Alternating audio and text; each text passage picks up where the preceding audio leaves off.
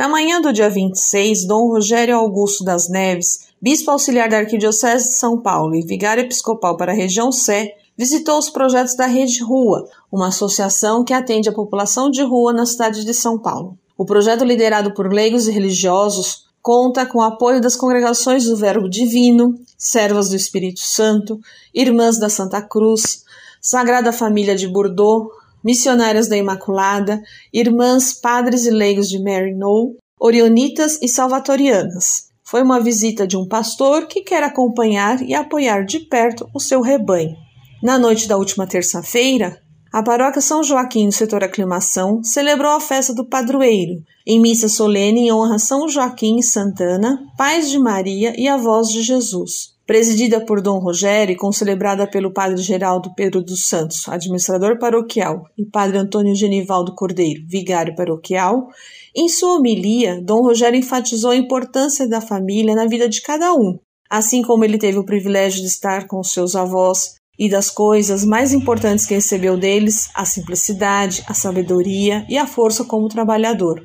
Ressaltou que, em razão da ausência da família, muitas vezes os avós acumulam as funções dos pais e dos avós. Voltemos um olhar muito especial, muito dócil aos nossos avós, sejam eles vivos ou falecidos. No último domingo, dia 31, às 18 horas, na paróquia São Luís Gonzaga, no setor Santa Cecília, aconteceu a celebração eucarística em honra a Santo Inácio de Loyola e também o encerramento do ano inaciano, que celebrou os 500 anos da conversão do fundador da Companhia de Jesus e os 400 anos de sua canonização, convidando-nos a ver novas todas as coisas em Cristo. A missa solene foi presidida pelo cardeal arcebispo metropolitano de São Paulo, Dom Odilo Pedro Scherer, e concelebrada pelo padre Carlos Alberto Contieri, coordenador do cuidado do patrimônio histórico e cultural da Companhia de Jesus no Brasil, e padre Jonas Carvalho de Moraes, pároco da paróquia São Luís Gonzaga.